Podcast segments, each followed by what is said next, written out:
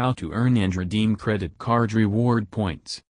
Banks that offer credit cards generally reward their credit card holders with gifts, freebies, discounts, and other deals.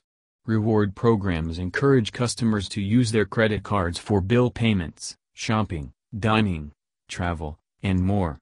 In return, customers can rack up points and redeem them later for a variety of perks and gifts. Reward points are valued at much lesser than the value actually spent on the credit card, but it is only a perk offered by the bank and is not a way to earn your money back.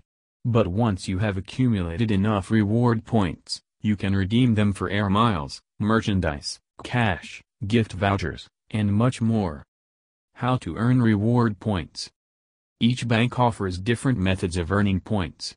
Points earned will vary between different cards based on whether the card is a basic credit card or one that has high priority.